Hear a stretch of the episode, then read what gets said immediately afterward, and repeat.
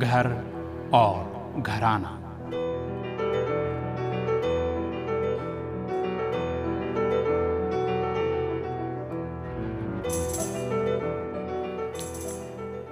عزیز سامعین، پروگرام گھر اور گھرانہ لے کر حاضر خدمت ہے عباس سید کا سلام قبول فرمائیں۔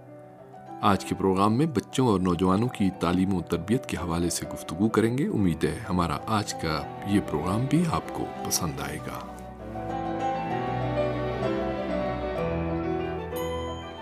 دور حاضر میں اکثر افراد اور خاص طور سے جوان میاں بیوی کے ذہن میں یہ سوال ابھرتا ہے کہ نیک اور صالح فرزند کی تربیت کا آغاز کب سے ہونا چاہیے؟ بعض دانشوروں نے کہا ہے کہ بچے کے تربیت کے آغاز کے لیے مناسب وقت چھ سے سات سال کا ہوتا ہے، جبکہ بعض دیگر دانشوروں نے بچے کی پیدائش کے وقت سے اس کی تربیت کیے جانے کو ضروری قرار دیا ہے اور بعض دانشوروں نے کہا ہے کہ بچے کی پیدائش کے برسوں قبل سے اس کی تربیت کی راہ ہموار کرنا اور اس کا اہتمام کرنا چاہیے۔ اس بارے میں ایک ماہر نفسیات کا کہنا ہے کہ ایک حکیم اور دانا سے کسی نے سوال کیا کہ تربیت کا آغاز کس وقت سے کرنا چاہیے۔ اس نے جواب دیا کہ بچے کی ولادت سے بیس سال قبل سے اور اگر اس وقت اپنے مقصود کو نہ پہنچ سکے تو یہ سمجھ میں آئے گا کہ اور پہلے سے تمہیں شروع کرنا چاہیے تھا۔ اس حکیم و دانا کا مقصد یہ تھا کہ والدین کو بچے کی تربیت سے پہلے اپنی تربیت اور اپنے نفس کا تزکیہ کرنا چاہیے تاکہ لائق فرزند تربیت کر سکیں۔ سامع دین اسلام میں بچوں کی تربیت کے حوالے سے اس کی پیدائش اور حتیٰ انعقاد نطفہ سے بھی پہلے اس کی تربیت کے امور پر خصوصی توجہ دی گئی ہے۔ رسول اکرم اور اہل بیت اطہار علیہ السلام کی پاکیزہ سیرت میں بچے کی تربیت کا آغاز اس کی پیدائش سے پہلے بلکہ شوہر یا بیوی کے انتخاب اور شادی کے وقت سے ہوتا ہے۔ نسبت لگ جانے کے ساتھ ہی تربیت کا مرکز تقریباً متعین ہو جاتا ہے، اس لیے کہ گھرانہ تربیت کا ابتدائی ماحول سازگار بناتا ہے۔ اور ظاہر ہے کہ بچہ اپنے رشت و تربیت کا حساس ترین دور گھرانے میں گزارتا ہے۔ میاں اور بیوی گھرانے کے بنیادی اراکین شمار ہوتے ہیں۔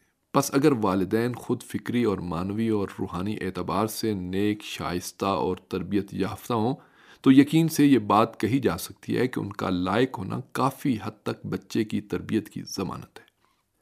محمد و آل محمد علیہ السلام نے اپنے پیروکاروں کو شادی کے مسئلے میں لڑکے اور لڑکی کے انتخاب میں دقت سے کام لینے پر ہمیشہ تاکید فرمائی ہے۔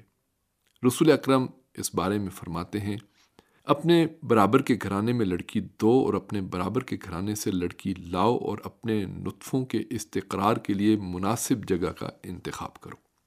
پیغمبر اکرم اور آئمہ علیہ السلام نے اپنے اور اپنے گھرانے کے بارے میں ایسا ہی کیا اور شادی کے لیے لڑکی یا لڑکا تلاش کرنے میں باریک بینی سے کام لیا۔ چنانچہ حضرت فاطمہ زہرا سلام اللہ علیہ کی شادی کا واقعہ اس طرح نقل کیا گیا ہے کہ بہت سے افراد نے اپنے مختلف اہداف و مقاصد کے تحت بارگاہ رسول میں حضرت فاطمہ سے شادی کی درخواست کی، لیکن رسول اکرم نے یہ فرما کر ہر ایک کی درخواست مسترد کر دی کہ اس بارے میں ہم خدا کے فیصلے کے منتظر ہیں۔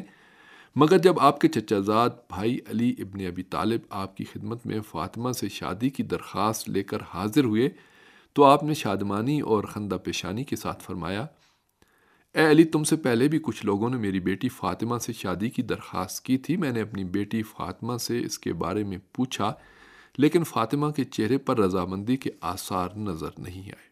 تم ذرا ٹھہرو، ابھی میں واپس آتا ہوں۔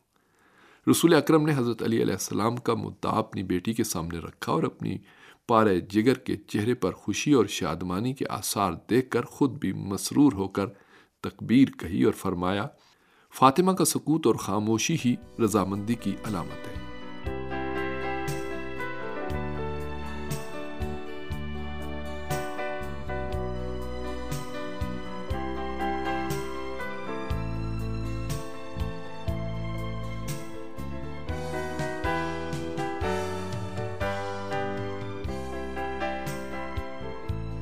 در حقیقت حضرت علی اور حضرت فاطمہ ایک دوسرے کے لیے کف تھے۔ رسول اکرم نے اس بارے میں جناب ام ایمن سے فرمایا، خدا کی قسم میں نے اپنی بیٹی فاطمہ کی شادی اس کے کف سے کی ہے، جو شریف اور دنیا و آخرت میں صاحب عزت اور بارگاہ الہی میں مقرب ہے۔ سامن معصومین علیہ السلام نے اولاد کی تربیت کے لیے شادی کے مسئلے میں شوہر اور بیوی کے انتخاب کی اہمیت کو ہمیشہ مد نظر رکھا ہے شوہر اور بیوی کا ایک دوسرے کے مساوی اور برابر ہونا باہمی مفاہمت اور کنبے کے استحکام کا اہم ترین عامل ہے اور اولاد کی تربیت میں نہایت مؤثر ہے۔ اس کے برخلاف والدین کے مابین عدم تفاہم اس کی تربیت کے گہوارے کو مشکل سے دوچار کر دیتا ہے اور اس کے انحراف اور کجروی کا باعث بنتا ہے۔ سامع دین اسلام میں میاں اور بیوی کے برابر ہونے کی مختلف خصوصیات بیان کی گئی ہیں، جن میں نیک سلوک، ادب و خوش اخلاقی جیسی خصوصیات کی جانب خصوصی طور پہ اشارہ کیا جا سکتا ہے۔ حضرت امام رضا علیہ السلام کے صحابی حسین بشار واسطی نے امام سے عرض کی، مولا میرے ایک عزیز نے میری لڑکی سے شادی کی درخواست کی ہے، لیکن وہ بد اخلاق ہے۔ حضرت نے فرمایا، اگر بد اخلاق ہے تو اس کے ساتھ اپنی لڑکی کی شادی مت کرو۔ سامع اسلام میں شادی بیاہ کے لیے بیوی کے انتخاب کی اہمیت شوہر کے انتخاب سے کہیں زیادہ ہے، اس لیے کہ بچے میں مرد سے زیادہ عورت کا اثر آتا ہے۔ رسول اکرم نے عورت کے انتخاب کے بارے میں فرمایا کہ تمہیں یہ دیکھنا ہے کہ تم اپنی اولاد کو کس نسل و نیات کا حامل بنانے کے خواہاں ہو۔ اس لیے کہ اولاد میں گھرانے کا اثر آتا ہے۔ حضرت رسول اکرم شادی بیاہ کے مسئلے میں عورت کے انتخاب کی ترجیح کو اہمیت کا حامل قرار دیتے ہوئے فرماتے ہیں، اپنے نطفوں کے لیے مناسب عورتوں کا انتخاب کرو۔ رسول اکرم اور اہل بیت علیہ السلام کی سیرت میں اولاد کی تربیت سے پہلے اس کی تربیت کی راہ ہموار کرنے کی مناسب اور اچھی روشوں میں سے ایک والدین کے آپس کے اچھے روابط، اچھی معاشرت اور ایک دوسرے سے مہر و محبت ہے۔ والدین کے مابین اچھے روابط، اولاد کی جانب سے والدین کے خصوصی احترام اور ان کا کہنا ماننا اور ان کے متی ہونے کا باعث بنتے ہیں۔ ایسے والدین کے بچے جب جوان ہو کر شادی بیاہ کرتے ہیں تو ان کی ازدواجی زندگی خوشی اور سکون و آرام کے ساتھ گزرتی ہے۔ سامن اخلاقی اور دینی تعلیمات اور عقائد بھی اولاد کی تربیت میں اہم کردار کے حامل ہیں۔ شادی سے قبل لڑکے اور لڑکی اخلاقی اقدار سے اپنے آپ کو جس قدر آراستہ کریں گے، شادی کے بعد ان کی اولاد کی تربیت میں یہ اخلاقی صفات اتنے ہی مؤثر ثابت ہوں گی۔ تحقیقات سے پتہ چلا ہے کہ لوگ اپنا شریک زندگی اپنی طرح انتخاب کرنے کے خواہاں ہوتے ہیں اور اس مشابت کے معیارات میں زیادہ تر مذہبی اور ثقافتی اعتقادات، نیز سماجی اور گھرانے کے طور طریقے اور اقدار شامل ہوتے ہیں۔ حقیقتاً، گھرانہ ایسا مرکز ہے جہاں سے اخلاقی اقدار، دینی عقائد اور سماجی معیارات ایک نسل سے دوسری نسل میں منتقل ہوتے ہیں اور کنبے کے اراکین کی فطری پیش رفت اور اخلاقی تربیت کی راہ ہموار ہونے کا باعث بنتے ہیں۔ بلا شبہ کامیاب، ازدواجی زندگی کے اہم محرکات میں نظریاتی اتحاد اور اسی طرح مذہبی اقدار اور الہی آکام کا شوہر اور بیوی دونوں کا پابند ہونا ہے۔ اس بارے میں رسول خدا فرماتے ہیں جو شخص کسی عورت سے اس کے مذہبی اور دیندار ہونے کے سبب شادی کرے، تو خدا وند عالم اس کے لیے دنیا کی ساری نعمتیں فراہم کرے گا۔ دیندار شریک حیات اپنے کنبے کے افراد کو خدا پر ایمان و یقین، خدا ترسی تقوا اخلاق حسنہ، عمل سال بجا لانے اور ترک گناہ کی ترغیب دلاتی ہے اور سعادت و خوش بختی کی راہ پر گامزن رہنے میں اپنے کنبے کی مددگار ثابت ہوتی ہے۔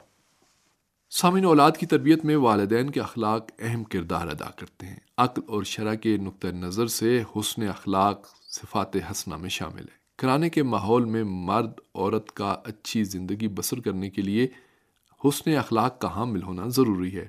صرف قانون کے زیر سایہ زندگی نہیں گزاری جا سکتی۔ اسی لیے انبیاء کے اہداف میں اخلاقی قدروں اور رسولوں کا احیاء بھی شامل تھا۔ مجموعی طور پر یہ کہا جا سکتا ہے کہ مذہبی اور اخلاقی اعتقادات اور اقدار کا اولاد کی تربیت میں اہم کردار ہوتا ہے۔ اس لیے کہ اگر والدین اپنے آپ کو دینی اور اخلاقی زیور سے آراستہ کر لیں، تو صحیح و سالم اور صالح و مفید اولادیں معاشرے میں پیش کر سکتے